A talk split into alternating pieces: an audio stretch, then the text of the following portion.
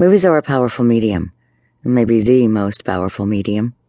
They have an ability to draw us in, touch us to the core, hit us with new, sometimes disturbing images, make us care about worlds far removed from the ones we inhabit, and bring characters to life. No wonder we are pulled into this parallel universe that vividly presents ideas and issues and plops it right into the middle of ethical dilemmas crying out for resolution. It's virtually irresistible. There's something about movies, that visual method of storytelling, that pulls us in. One aspect of its force is that it integrates so many aesthetic components: narrative, plot, cinematography, graphics, special effects, music, animation.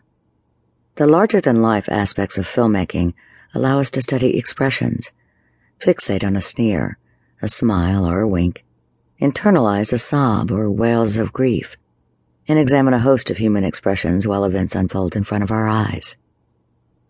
By connecting with one or more characters, we feel what they feel as they mull over the choices, weigh their risks and benefits, and try to avoid danger or harm. It's hard not to be drawn to the ethical dimension of movies, given their capacity to raise questions of morality and put us face to face with good or evil. This can catapult us to reflect on our lives, reassess our priorities, and rebuild the parts of our lives that have become worn down or full of holes. If we think of ethics more broadly as a way to examine questions of meaning, we find that movies offer us a means to explore this terrain by presenting us with social and moral problems, and with characters acting or being acted upon. We can do some serious moral reasoning without the weight of "This is your life." We have enough distance to stand back, think about what's presented on screen, and then apply it to our own lives. We can learn lessons from what we see on screen, knowing that we can walk out and step back into everyday reality. The ethical dimension of movies serves a valuable function. Even one scene can tap us into self-reflection, set ideas in motion, or inspire us to change our lives. In a visual culture, movies are a compelling and effective vehicle for moral reflection.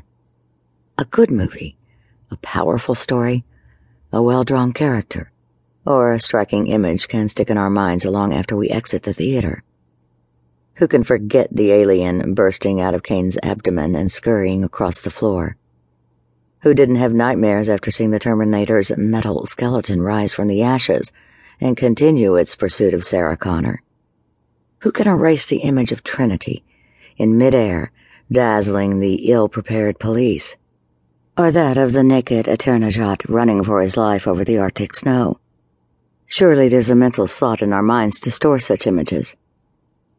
Think also how snappy dialogue sticks in our brains, recycled like lines from a song, such as "I see dead people," and "I see you as a glass half empty" kind of guy. And who doesn't wonder if "I'll be back" will ever fall from the top 10 list? Then there are the scenes that touch us, causing laughter or despair, joy or sorrow. Admit it, no one could have dry eyes when Polly made it home to Marie, when Stitch was revived after nearly drowning, when Noah and Allie were finally reunited, or when Rose hung on tight while Jack sank into the icy waters.